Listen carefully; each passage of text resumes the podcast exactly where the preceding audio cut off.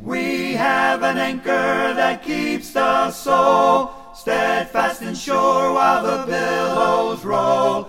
Fastened to the rock which cannot move, grounded firm and deep in the Savior's love. The Anchor of the Soul with Mike Hixson, preacher for the Olive Branch Church of Christ in Olive Branch, Mississippi.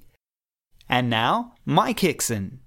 When you became a Christian, when I became a Christian, what we said in effect was that that old way of life is over and done. In other words, we don't live like we used to live in the world. Everything changes. As a matter of fact, Paul would write to the church many, many years ago in Corinth and say, If any man be in Christ, he is a new creation. Old things have passed away. Behold, all things have become new. So, what about being a Christian? What about our past? I want us to look at Romans chapters 5 and 6 as we think about this question Is your past in the past? I want to begin by, first of all, talking about our promises in Christ. And we have an abundant array of promises that have been made available to us in Christ Jesus. And as we think about all of these vast promises that we enjoy in Christ, I want to begin by first of all talking about the Lord's passion for us. The Bible is very descriptive when it comes to the love of God. In Romans chapter 5, beginning in verse 6 and really reading verses 6 and 7, in a very specific way, the Apostle Paul talks about the depth of God's love. Listen to what he said. When we were still without strength, in due time, Christ died for the ungodly. And then look at verse 7. For scarcely for a righteous man will one die Yet perhaps for a good man, someone would even dare to die. As you allow those verses to sink in, I have some slides on the overhead that I want to share with you today. I want to begin first as we think about the depth of God's love. The first slide that I have is a picture of Adolf Hitler. And I want to ask you this question would you sacrifice your child for a human being like Adolf Hitler? Did you know that he was responsible for 11 million people being put to death? Six million of whom were Jews. This man was an ungodly man. Let me ask you a second question. Would you have given your life for his life? I can answer both of those questions for you. The answer would be an emphatic no, wouldn't it? You wouldn't give your child for Adolf Hitler, for his preservation, for his life, nor would you give your own life. But here's, here's the key God gave his son for Adolf Hitler. Now you ask the question, how do you know that? Well, listen again. When we were still without strength, in due time, Christ died for the ungodly. Was Adolf Hitler ungodly? Yes. Did he ever obey the gospel? No. But that doesn't negate the fact that God, in his infinite love, sent his son to die for this man. Got a second picture Jeffrey Dahmer. Many of you probably know about the life of Jeffrey Dahmer. He was bludgeoned to death at the age of 34. He was a serial killer, began his killing spree in 1978. Responsible for 17 male teenagers and adults being dismembered and murdered. Would you give your child for this man, for his life? You wouldn't do it, would you? Nor would I. Would you give your life for the preservation of Jeffrey Dahmer? Life for life. Would you do that? Wouldn't do it, would you? What did Paul say? in due time, Christ died for the ungodly. Third slide I want to share with you picture of Madalyn O'Hair. She is what I would call the mother of American atheism. She led an all out assault during her lifetime, doing everything within her power to destroy what we would call Christianity in this nation. She opposed everything that was right, good, wholesome, and holy in this world. Would you sacrifice your child for her? Wouldn't do it, would you? Well, you know what? I wouldn't either. What about your own life? Would you be willing to die for her? Did you know that God gave his son not just for Adolf Hitler, not just for the life of Jeffrey Dahmer, but also for Madalyn O'Hair. She never embraced the gospel either, but that doesn't negate the fact that God, in his infinite love, wasn't willing to give his son to die for our sins. And by the way, Jesus went to the cross for this lady right here. Went to the cross for Jeffrey Dahmer. Went to the cross for Adolf Hitler. And more importantly, he went to the cross for you. Each and every one of us. So, the depth of God's love. You know what? You might be willing as a parent to die for your child. Most of us would. But we're not going to sacrifice our life or the life of a loved one for somebody else, are we? The Bible says in Romans chapter 8 that God spared not his own son, but freely gave him up for us all. That ought to, that ought to cause us to think a little bit about the love of God. And then the demonstration of God's love. Listen to him in verse 8. But God demonstrates his own love toward us in that while we were still sinners, Christ died for us. You see, we were numbered among the ungodly. We were numbered among those for whom Christ died. And Paul includes himself here. Christ died for us. You remember in Galatians 2:20, Paul said speaking of Christ who loved me and gave himself for me.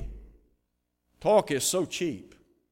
It's easy to talk about how much you love somebody, but what about demonstrating that love? God demonstrated, He verbalized His love, and visibly he showed it. How? By sending His Son to die on the cross for our sins.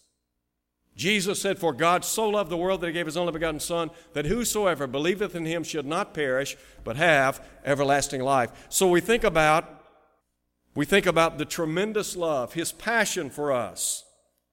But I want you to also think about His power. Think about God's power, His ability to save. Listen to Him in Romans chapter 5, verse 20. In Romans chapter 5, at verse 20, Paul said many, many years ago, where sin abounded, grace abounded much more. I mentioned Jeffrey Dahmer a minute ago. Did you know that Jeffrey Dahmer came in contact with the truth of God? Corresponded with a friend of mine, Garland Elkins. Brother Elkins said that the Getwell Church received a letter from him he wanted one of their lectureship books, the Spiritual Sword Lectures. And he told me, he said, You'll never guess what book he wanted. He wanted God Demands Doctrinal Preaching. I thought that was kind of odd myself. But that's what he wanted. He could have had a book dealing with the over, the, an overview of the Old Testament, the New Testament, etc. There were so many different topics that he could have studied, but that's the book he wanted. Jeffrey Dahmer obeyed the gospel in prison. When Jeffrey Dahmer was bludgeoned to death in prison in about 1994, Brother Elkins was preaching in a gospel meeting in Chattanooga, Tennessee. Apparently, the news people in Chattanooga heard about Brother Elkins' association with Jeffrey Dahmer. And so they came to interview him and they wanted to know. They wanted Brother Elkins to answer some questions. And one question they had Do you believe Jeffrey Dahmer will go to heaven. Now, think about that for a minute. What if one of your children had been put to death by Jeffrey Dahmer? What if he had abducted your son, dismembered your son? How would you feel? What would you want for him, spiritually speaking? I know what you'd want. I know what many of us would want. We would want vindication, wouldn't we? We would want him to suffer for his crimes. Here's what Brother Elkins said I believe if Jeffrey Dahmer obeyed the gospel and lived according to this book, when he died, he has a hope of heaven. Now, you just think about that for a minute. God's power to save. You mean to tell me here's a guy that's responsible for 17 people being brutally murdered, and there's a God in heaven that would forgive him? That's exactly right. You know, Saul of Tarsus was a terrorist, wasn't he? Saul of Tarsus talked about his former life as a blasphemer, a persecutor. He was a violently arrogant man. But here, here's what he said The grace of our Lord was exceedingly abundant with faith and love which are in Christ Jesus. This is a faithful saying and worthy of all acceptance that Christ Jesus came into the world to save sinners, and Paul said, Of whom I'm chief. Paul understood that had it not been for the grace of Almighty God, what the devil wants you to believe is you are beyond hope. There's no way that God in heaven would ever forgive you. A lot of people think that. They have in their mind they're just too bad. They've done, they've done too many bad things. Let me tell you what, if you were perfect, you wouldn't need the Lord. Fact of the matter is, Jesus Christ came, lived, and died for ungodly people. And that is inclusive of all people. So we talk about the power that God has to save. The Hebrew writer said that Jesus is able to save to the uttermost those who draw near to God through him. Hebrews 7:25. God has the power to give you a new life. What the devil wants you to think is that you are beyond redemption. It's not true you can be redeemed. But then think with me, if you would, about his pardon. The pardon that we enjoy in Christ is based upon the blood that was shed on Calvary. Look at Romans chapter 5 in verse 9. Much more then, having now been justified by his blood, we shall be saved from wrath through him. For if when we were enemies we were reconciled to God through the death of his Son, much more, having been reconciled, we shall be saved by his life. And not only that, but we also rejoice in God through our Lord Jesus Christ, through whom we have now received the reconciliation. What, what Paul is saying here is look, on the basis of the blood of Christ, all of our sins can be washed away we can enjoy the cleansing power of the blood of Christ. Now, Paul has already said, where sin abounds, grace abounds much more. And so he's saying, in effect, you have the ability, you have the potential to be saved. Well, how so? By being baptized into Christ. Look at Romans chapter 6, verses 3 and 4. The blood of Jesus was shed in death, John 19 34. In order for us to appropriate the blood to become a part of the body of Christ, we have to be baptized into Christ. So here's what he said Romans chapter 6, verse 3. Do you not know that as many of us as were baptized into Christ Jesus were baptized into his death? Therefore, we were buried with him through baptism into death. Just as Christ was raised from the dead by the glory of the Father, even so we also should walk in newness of life. For if we have been united together with him in the likeness of his death, certainly we also shall be in the likeness of his resurrection. Knowing this, that the old man was crucified with him, that the body of sin might be done away, that we should no longer be slaves of sin. For he who has died has been freed from sin. When you're baptized into Christ, you become a recipient of the blood shed on Calvary. The only way to contact that blood is to come to Jesus believing that He is the Son of God, repenting or turning from a life of sin, and then being baptized. And when you're baptized into Christ, all of those sins washed away. I mentioned Jeffrey Dahmer a moment, a moment ago. When Jeffrey Dahmer was baptized into Christ Jesus, all of his sins, all of the heinous actions that he had committed on planet Earth, forgiven. You remember what the Hebrew writer said in Hebrews chapter 8, verse 12? I will be merciful to their unrighteousness. Their sins and their iniquities, he said, I will remember no more. You think about standing before God as a murderer, a rapist, etc., etc., and you're standing before the God who made, who made the heavens and the earth, and you are exonerated because of the blood of Christ, and you're standing before Him just and whole. It's a great thought. There's one final thing I want to share with you. It has to do with this peace. You see, when you become a child of God, then you enjoy, as Paul talks about, the peace that passes all understanding. Isaiah spoke many years ago of the Christ, the anointed one, the Messiah to come. He identified him as the Prince of Peace. And here's the beauty of it the Prince of Peace can give you peace. Paul said in Ephesians 2:14, speaking of Jesus, for he himself is our peace. Did you know that you can have peace? Look at Romans chapter 5, verses 1 and 2. Therefore, having been justified by faith, we have peace with God through our Lord Jesus Christ. Isaiah said that the wicked, they have no peace. Ever thought, thought about how many people will go to bed tonight and there is this tremendous cloud of guilt and anguish in their lives. They've got this burden they're bearing, they're bearing on their shoulders. And day in and day out, it weighs upon them. A lot of folks turn to alcohol, to drugs, and to other things in an effort to somehow alleviate the burden of guilt, the shame, the suffering. And yet, right back every day, every day. But Paul's saying, look, in Christ, you can enjoy the peace that passes all understanding. Now, there's a second thing I want you to see in our study. We talk about our promises in Christ, but what about our position in Christ? We occupy a very special relationship to the Lord. First, there is a death that takes place. Paul says, in effect, we die to sin. And really, what he's saying is that old way of life, that past life, that's not who you are any longer. You don't live like you used to live. So look at Romans chapter 6, verses 1 and 2.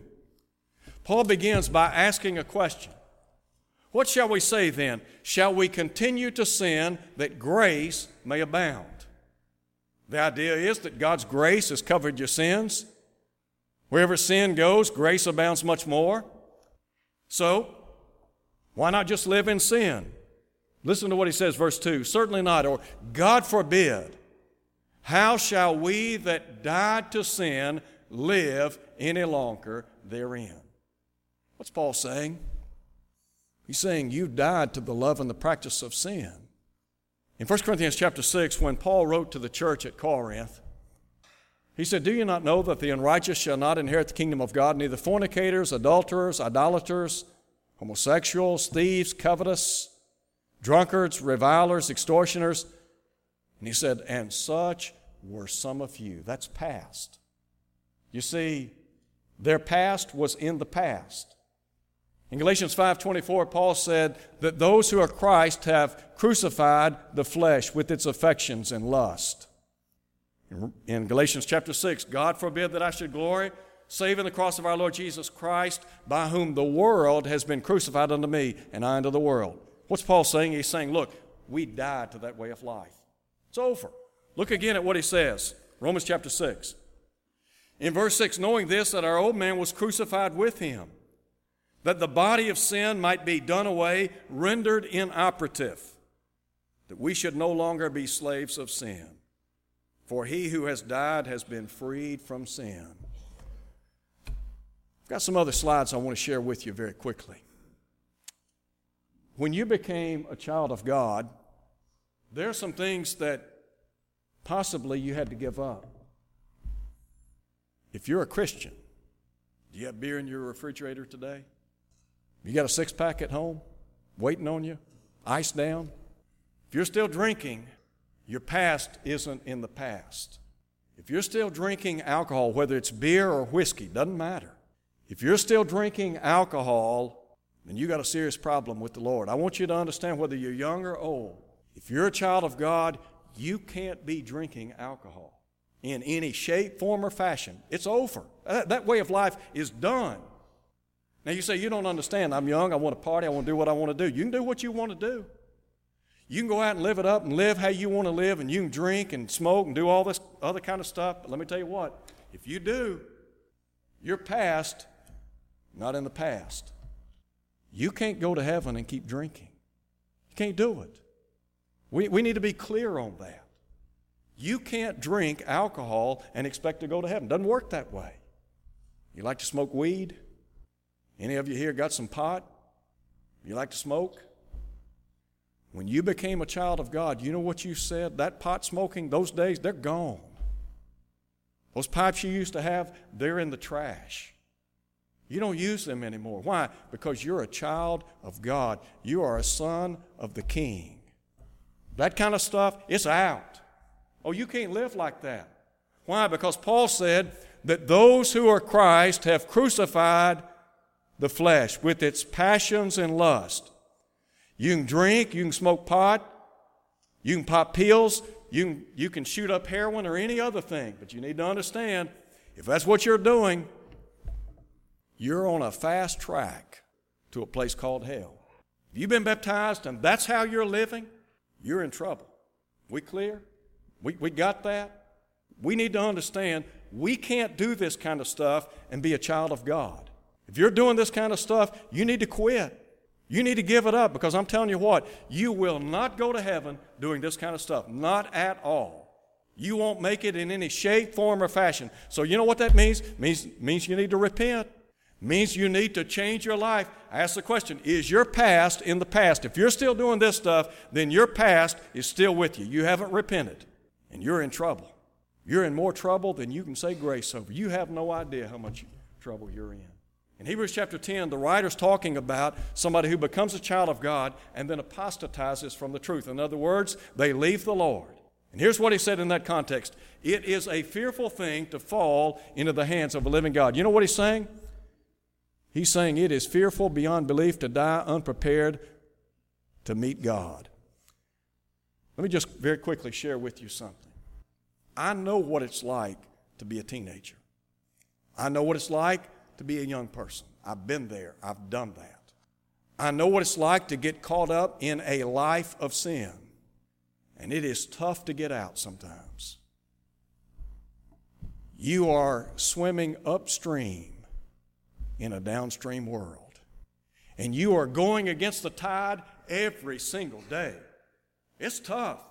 I don't want you to misunderstand that. It is tough. But you can make it with the help of God. But it might be you're here today and you're caught up in that culture. You need to leave it alone. It'll mess you up, it will destroy your life. Let me give you another slide very quickly. Another subject not a comfortable one, called premarital sex. I want you to listen to me very, very carefully. If you are not married, you have no business sleeping around. Fornication, that's out.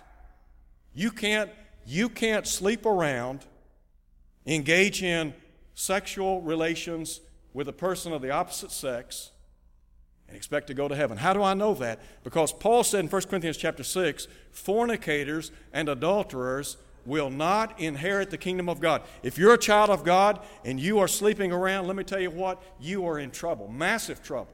Young or old, doesn't matter. You're in a lot of trouble. Paul, in writing to the church at Thessalonica, said, This is the will of God, even your sanctification, that you abstain from fornication. Let the marriage bed be undefiled. But adulterers and whoremongers, God said He will judge. So if you have obeyed the gospel, whether you're young or old, and you're sleeping around, you need to understand you're in trouble. Your past, it's still with you. And here's what you need to understand more than anything you're not going to heaven. Don't you think for one minute you're going to go to heaven and you're out here sleeping around with other people. It, it's not happening. Huh, no, not at all. Not at all. You see, you signed on to be a child of God. Paul said, Do you not know that your body is the temple of the Holy Spirit which is in you, which you have from God? He said, You are not your own. You are bought with a price. Therefore, in light of that, glorify God in your body and in your spirit, which are God's. In that same context, Paul said, Flee fornication. The body is not for fornication. I want you to know when you stand before God, I want you to be able to say, Look, I heard it. I know what the Bible says. Don't just take my word for it, you read the scriptures yourself. It's in black and white. What the Lord is saying to all of us is we better live, we better live a Christian life. We signed on to be a Christian. Paul said, Look, you died to that way of life. You're not supposed to live like that. Out with the old, in with the new. You died to sin, you've been delivered from sin, so why do you want to keep waddling in a mud puddle? Listen again to what Paul asked. Shall we continue in sin that grace may abound? Here's his answer Certainly not. God forbid. It's no more becoming for a child of God to drink and smoke and engage in a lot of other activities. We don't do that. Why? Because we're children of the King. Our sins have been washed away. We belong to the body of Christ. Our lives are supposed to be different. Think with me very quickly. We've got a couple of minutes left. Very, very quickly. What about our potential in Christ? Do we have potential in Christ? Yes, we do. We have some undeniable possibilities. We have undeniable potential. Look at Romans 6, verse 13. Paul said in verse 12, Do not let sin reign in your mortal body, that you should obey it in its lust. Do not present your members as instruments of unrighteousness to sin, but present yourselves to God as being alive from the dead, and your members as instruments of righteousness to God. Then in verse 21, Paul asks this question What fruit did you have in those things of which you're now ashamed? The end of those things is death. Paul's simply saying, Look, when you lived in the world, the things that you were doing, the things you were so active pursuing. He said the end result of that is death, spiritual death, separation from God. Here's what he said The wages of sin is death. You're going to get paid one day. You live in sin, one day God's going to have, God is going to hand you a big fat check. It's going to read H E L L. That's your payment. H E L L. Hell. So look at verse 22. But now, having been set free from sin, having become slaves of God, you have your fruit to holiness and the end everlasting life. Would you let God use you to do great things in the kingdom? You see, we don't have time to live like the world because we're supposed to be changing the world for good. Jesus said, Let your light so shine before men that they might see your good works and glorify your Father which is in heaven. Would you let God use you for His glory and His good? Would you do that? You ever thought about the potential that rests within this room?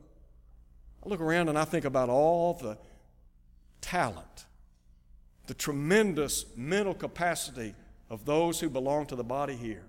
And to think that we could somehow forge all of those talents and abilities, we could harness them and use them for good to the glory of God. I close today by asking this question is your past in the past. Now, you might be here today and you're struggling with sin in your life, and you're a Christian, and you realize that you're living like you used to live. You're doing what you used to do. You're hanging around with the people you used to hang around with that got you in a lot of trouble. So here's my plea to you why not start anew today? Why not just start over? Wouldn't you like to do that? Wouldn't you like to just start over? To be a new creation in Christ, as Paul talked about in 2 Corinthians chapter 5? To know that all the past is in the past. To know that when you stand before God, God is going to say to you, Well done, good and faithful servant. It might be that you're here today and you've never obeyed the gospel. Why not do what they did 2,000 years ago? Repent, be baptized for the remission of your sins. God will add you to the church. And then just be faithful. The Bible says if we're faithful until death, we have the crown of life. That is a promise. So, if you're here today and you're struggling, your life's not what it ought to be spiritually speaking, let me tell you what, we're not here to beat you up, we're here to lift you up. We'd be happy to pray with you. We'd be more than happy to baptize you into Christ so that you can leave here knowing you got a home in heaven. Thank you for listening to the Anchor of the Soul. Your speaker has been Mike Hixson, preacher for the Olive Branch Church of Christ, located at 9100 East Sandidge Road in Olive Branch, Mississippi. To hear this lesson again, go to olivebranchchurchofchrist.org. Tune in next Sunday for more of the Anchor of the Soul steadfast and sure while the billows roll.